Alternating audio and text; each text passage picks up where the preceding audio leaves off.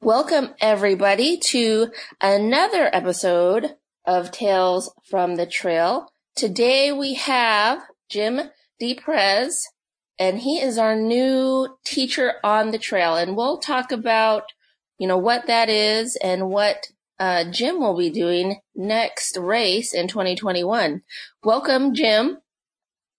Thanks for having me. Yeah, no problem. And uh, what? Uh, how about you tell us a little bit about what you'll be doing uh, as teacher on the trail? Okay. Um, I guess the first thing that I can tell everybody is uh, starting in September, I'll be doing three posts each month, each following uh, the same type of theme. And so one of the things that I'm going to be focusing on is stories from the trail. So I've already lined up uh, some mushers that said that they would help out with this project, which has been great.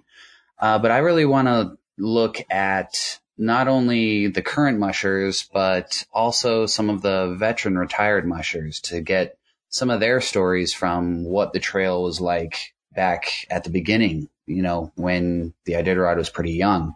And so I really hope to get some great answers with, um, those and so that we can then do like compare contrast type of things to see how the race and how just the sport of mushing in general has really changed over time. And so that's one that I'm really personally looking forward to. Um, another theme that I'm going to be posting about is kind of common misconceptions. And so I know that there's quite a few out there. And so as I've been teaching Iditarod and uh, the history of it as well, I know that I've throughout the year just found so many things that I have not understood completely, and I have you know been fixing each one of those as I go, and so especially for those new teachers out there that might be interested in starting to um, integrate the Iditarod in their curriculum.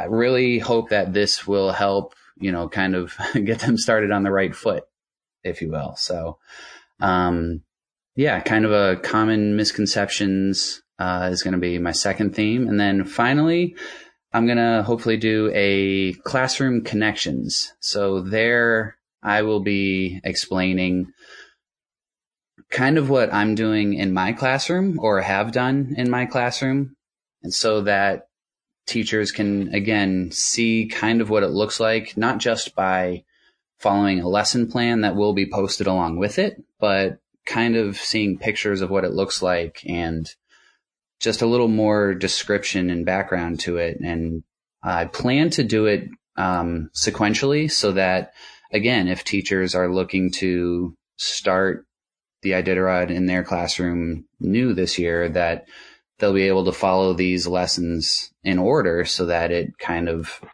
plays out well throughout the year in their classroom. So that's kind of an overview of what to expect from me. Um, one last thing that I want to add about that final theme um, with the classroom connections is that I really do hope and want to connect with other classrooms around the country or possibly world. So um, that is one thing that I would really like to try to develop a little bit more. So if there's any teachers out there that want to reach out to me um, about things that they have done in the past or plan on doing this year, anything like that, you know, I'd really look forward to talking to you about that. So feel free to get a hold of me. And your posts are going to be on our Iditarod edu website. And we also have a link to that on the Iditarod, regular Iditarod.com page. So there's a lot of different ways people can connect with you. We also have the Facebook, um, Iditarod edu Facebook page and anybody can follow you while you're posting and, and hopefully on the trail during the race through any of those things. And we're going to be sure to uh, share those things out on our regular Facebook page too, because that's a kind of a fun thing for kids to do at home and and families. Maybe necessarily uh, they might not necessarily be learning a lesson in a specific, you know, lesson plan in class, but parents can uh, follow along, you know, themselves and uh, follow the, the all the posts that you do. Yeah, exactly. What kind of um, activities will you be? What kind of? I mean, you kind of already said what kind of lesson plan themes, but are we uh, talking about like worksheets or um, what kind of things can people follow along? Is it something that kids can follow along at home and parents might be able to print off? Or is it more like teacher centric where you know it's really a part of a bigger lesson plan? Right. Um, great question. Um, so i'm trying to of course you know with a lot of unknowns this year um, i'm trying to make the plans a little more versatile so that you know if we are doing e-learning or distance learning then kids will be able to do it mostly at home with some of the projects or some of the activities. Um, but then others are more of a group project type of thing, which do require, you know, some working together in the classroom with being more teacher led. So I'm trying to get more of a balance there so that, you know, they can be a little bit of both. Um, specifically the types of things that I really like doing with my classroom. I have a couple different STEM activities that I look forward to sharing um, later in the year, like February, March ish, somewhere around there, uh, where kids again work in groups and really dig deeper into the checkpoints of the race with a um, coding lesson that I do using Ozobots. Um, but can be adapted to use other kind of coding robots as well. Um, and then one that I really enjoy doing every year is right before spring break, uh, which is March for my district. And uh, it's a little activity I call Mush Madness, which is supposed to coincide with, of course, March Madness. Well, if that happens again this year. So a lot is unknown, but um, that is one thing that I that is one project that I do look forward to every year is that um, Mush Madness activity where the kids will design sleds and race sleds, kind of like a uh, Pinewood Derby um, race. It's similar to that. So, um, yeah, those are some of the things that they can expect to see from me this year. Oh, Pinewood Derby, that's kind of a good idea um, to kind of do something different with the race and dog sled. Well, that's a good preview. So if there's any teachers or, you know, homeschool families that are listening, keep tuned in and keep an eye out for all of these projects and, um, posts happening. And we'll be sure to, uh, let everybody know once this stuff starts so people can follow along. And like you said, it's, you know, we're hoping everything, um, kind of calms down with you know, the COVID situation and, um, everything goes as planned and we have some kind of, you know, good resolution to everything. And, but we're still hoping to have you, uh, come up, but we'll have backup plans and back, more backup plans if things change at all. So, but we're still looking forward to having you up here. Um, is there anything specific that you're looking forward to? Of course, if you can come and every, all the plans are still good to go. Yeah. Um, oh, I don't know if I can narrow it down. um, there's, I mean, just being teacher on the trail, I think one of the things I am looking forward to is getting into some of those classrooms along the trail and really seeing the differences between, you know, what I'm used to here in the lower 48 versus, you know, kind of some of those smaller communities with their uh, like the village schools and seeing just how those work and how different they might be from what we're used to down here. So I'm really looking forward to that aspect of it. Um, just being on the trail and seeing how the race itself works, kind of like behind the scenes type of thing, because it's I mean, we get a very good impression from the insider and from everything else that Iditarod puts out there to help us connect to the race. Um, but just seeing how it actually works in person is going to be a lot different. So that's kind of something else that I'm really looking forward to as well. So. So tell us where you are based out of teaching. Um, I am teaching third grade at uh, Ridgewood Elementary, which is um, uh, just outside of Columbus, Ohio. All right. Um, and I'm sure your students are always excited to do the Iditarod lesson. How long have you been incorporating the Iditarod in your classroom each? Um, I have been doing what I call an Iditarod unit for, oh, maybe about 10 years or so.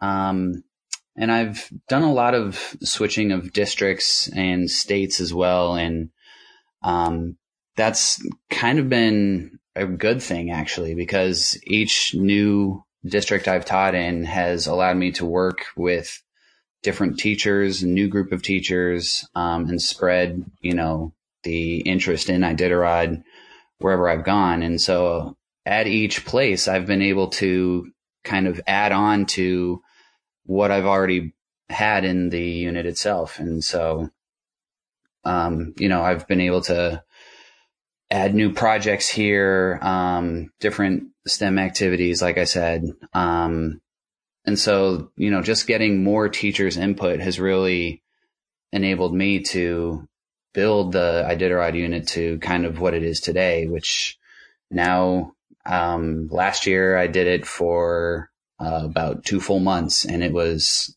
just incredible. So, um, yeah, this year I hope to expand it a little bit more, um, so that there's just a little bit throughout the entire year, um, rather than you know, just focusing on it for that six, seven weeks or so, uh, through February and March. So. So do you encounter, um, teachers when, when you happen to change districts or schools, um, do they have a certain reaction where, when you bring up Iditarod or like, oh, what's that? Or, uh, yeah, I've heard of that. Or there's a dog race that's a thousand miles. What? yeah, exactly. um, you know, it's been kind of interesting because every every time I have switched districts or started a new grade level or something, I have kind of been the one to introduce it to um, that community. So it's kind of nice um, in that you know it's something new for everybody else, and I'm even though I might be new, it's something that I can kind of share with them. Um, that you know I had been doing in the past. And, you know, it takes maybe a week or so before, you know, the other teachers just see how invested the students become in what they're learning. Um, the Iditarod is a great tool because it is so interactive.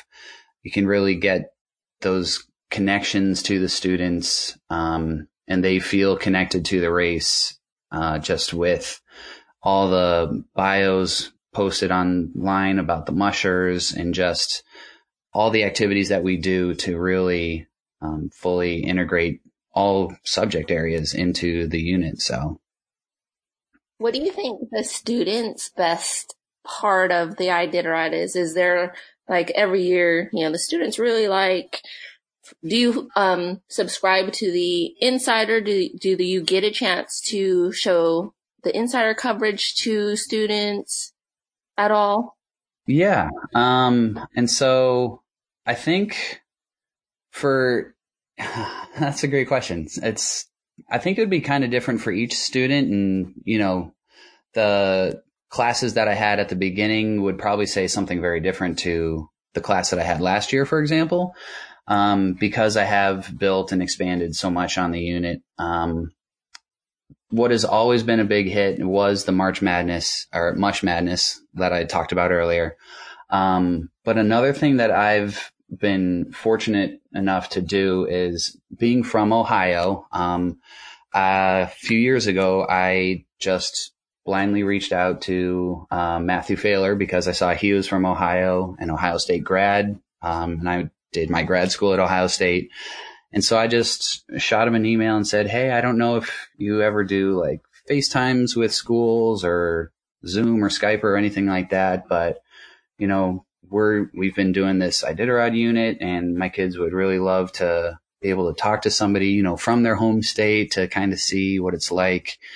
And he's been wonderful. He wrote back, um, a, a while later and was like, yeah, let's do it. You know, I'd love to be able to talk to some kids from Ohio.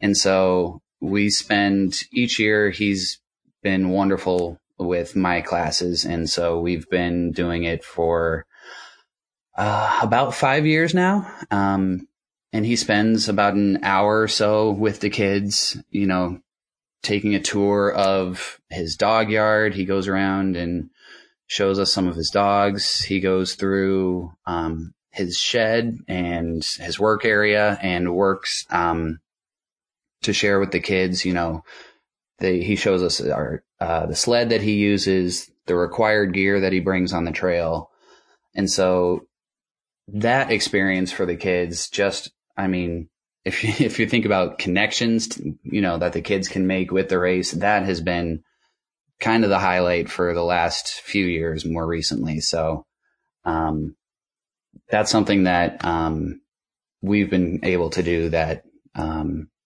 I don't know if many people out there have tried, but I mean, like I said with myself, I just sent him a blind email and said, you know, the worst he can say is no and that he's too busy. So, and it's been a great relationship. And um, so when we were up there most recently for the winter conference, we um, I guess each year they go to a musher's kennel, and this past year happened to be Matthew Failor.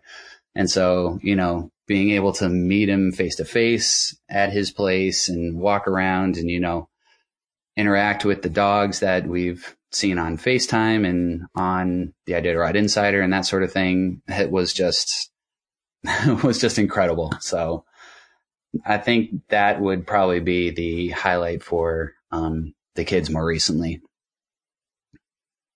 We really do have some um, great mushers, and they really uh, understand the importance of being ambassadors for the sport and really educating uh, people about the dogs and the sport and how great athletes the dogs are. So that's a really great experience. And it sounds like the teacher conference in the winter is a great experience too. Is there any highlights from that you could share besides the, the trip to the panel?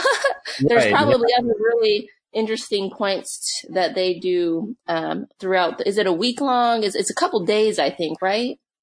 Yeah, so the entire experience uh, for me this past year was about 10 days, um, and that's including uh, the travel days. So it was about 10 days up there. Um, yeah, the highlights, oh, geez, the whole thing was one big highlight for me. But um, yeah, going to see Matthew Failor at his kennel was huge. Um, being able to attend the banquet um, at the the pre race banquet, uh, going to the mushroom meet and greet, and actually getting to meet them and just chat with them, even for just thirty seconds, was incredible.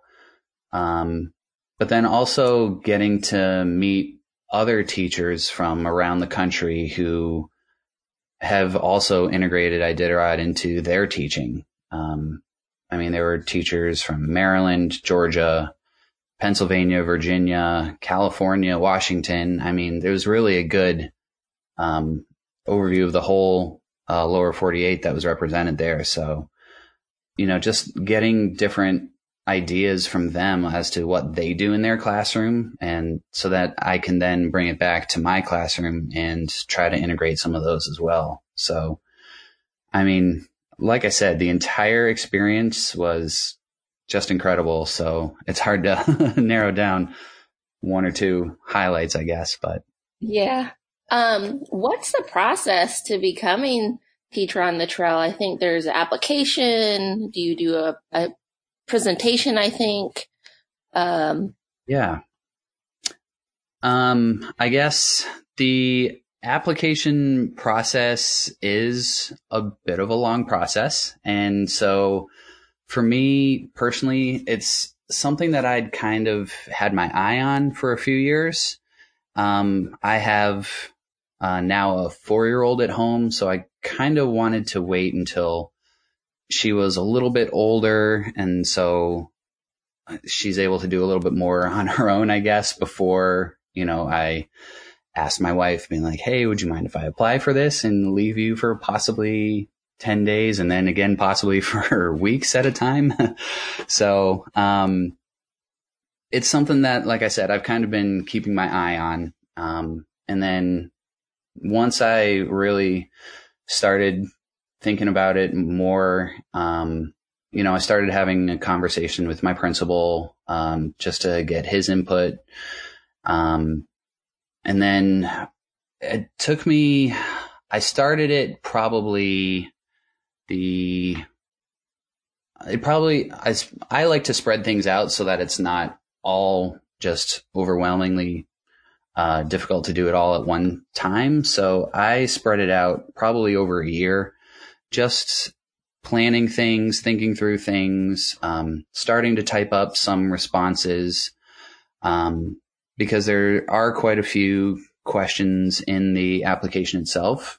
Um, and then one of the things that I save towards the end is just a brief video uh, that kind of introduces yourself to the committee, and that um, should show like how you use Iditarod in the classroom, talk a little bit about yourself, that sort of thing. And so I made sure to watch like all of the other videos from past Teacher on the Trails and the finalists from previous years just to kind of get a feel for what it's like. Um, but yeah, the the application itself and the process does take a while. So if there's anybody out there looking at it for next year, I would recommend starting sooner than later just so that you don't feel crunched when it comes time for the due date. Um, being, you know, that it's during the school year itself as well. So. Yeah. And I think, um, we kind of start that application process in the fall. Is that correct? I, I'm trying to remember. Um, it, it's, it's not, um, they finalize you, your application right after the race. Is that correct, Jim? Um, I'm, trying. You. Yeah, I'm trying to also remember. to remember back myself. Um, I wanted to say it was due, like the entire thing was due, and all the binders were due. Um, end of November, I believe, is what it was. Um, and then, yeah, then the process then takes a little while um, for them to review everything. Um, and then we're notified, oh, March, I believe. Again, it's, mm-hmm. it's kind of been a while, yeah. so. So you need to really give yourself some time to really think about if this is something you want to do or have time for. Um, you know, you're going to be spending your time on the trail the whole time. And, um, it's, it is a big adventure sort of. Uh, and we're going to have, uh, Kelly on here last year's, the 2020 teacher on the trail as well. So we'll get a chance to talk with her about, you know, her experiences, I know there were some pretty good storms. She got stuck in some, uh, some checkpoints along the way. and then of course COVID happened. So we all yep. kind of got, um, sent home really early. Uh, you know, we didn't get really get to finish the whole, see the whole race finished. Very few people did in, you know, in Nome at least. Right. Uh, so very, a lot of interesting things happened this year. And I'm sure this coming year will also be interesting, uh, considering everything that's happening. Um, but we will be sure to have you back on once, uh, 2021 race is done and we'll call you back on here again and get your perspective and all the stories that come along with that. so yeah. thank you, Jim, for coming on and talking with us. And we look forward to all of the uh, stories and lesson plans and just following you. Um, and any teachers and any, anybody, families can follow you. So it's going to be some really fun activities, I think, that you're going to be bringing us. Yeah, that's what I'm hoping. So hopefully talk to you after the 2021 race and get all of the input and all of the stories from you, your experience. Yeah, I look forward to it. Thank you. Thanks for listening, everybody. We'll have Kelly Villar, the 2020 teacher on the trail, on soon. So keep an eye out for that podcast later.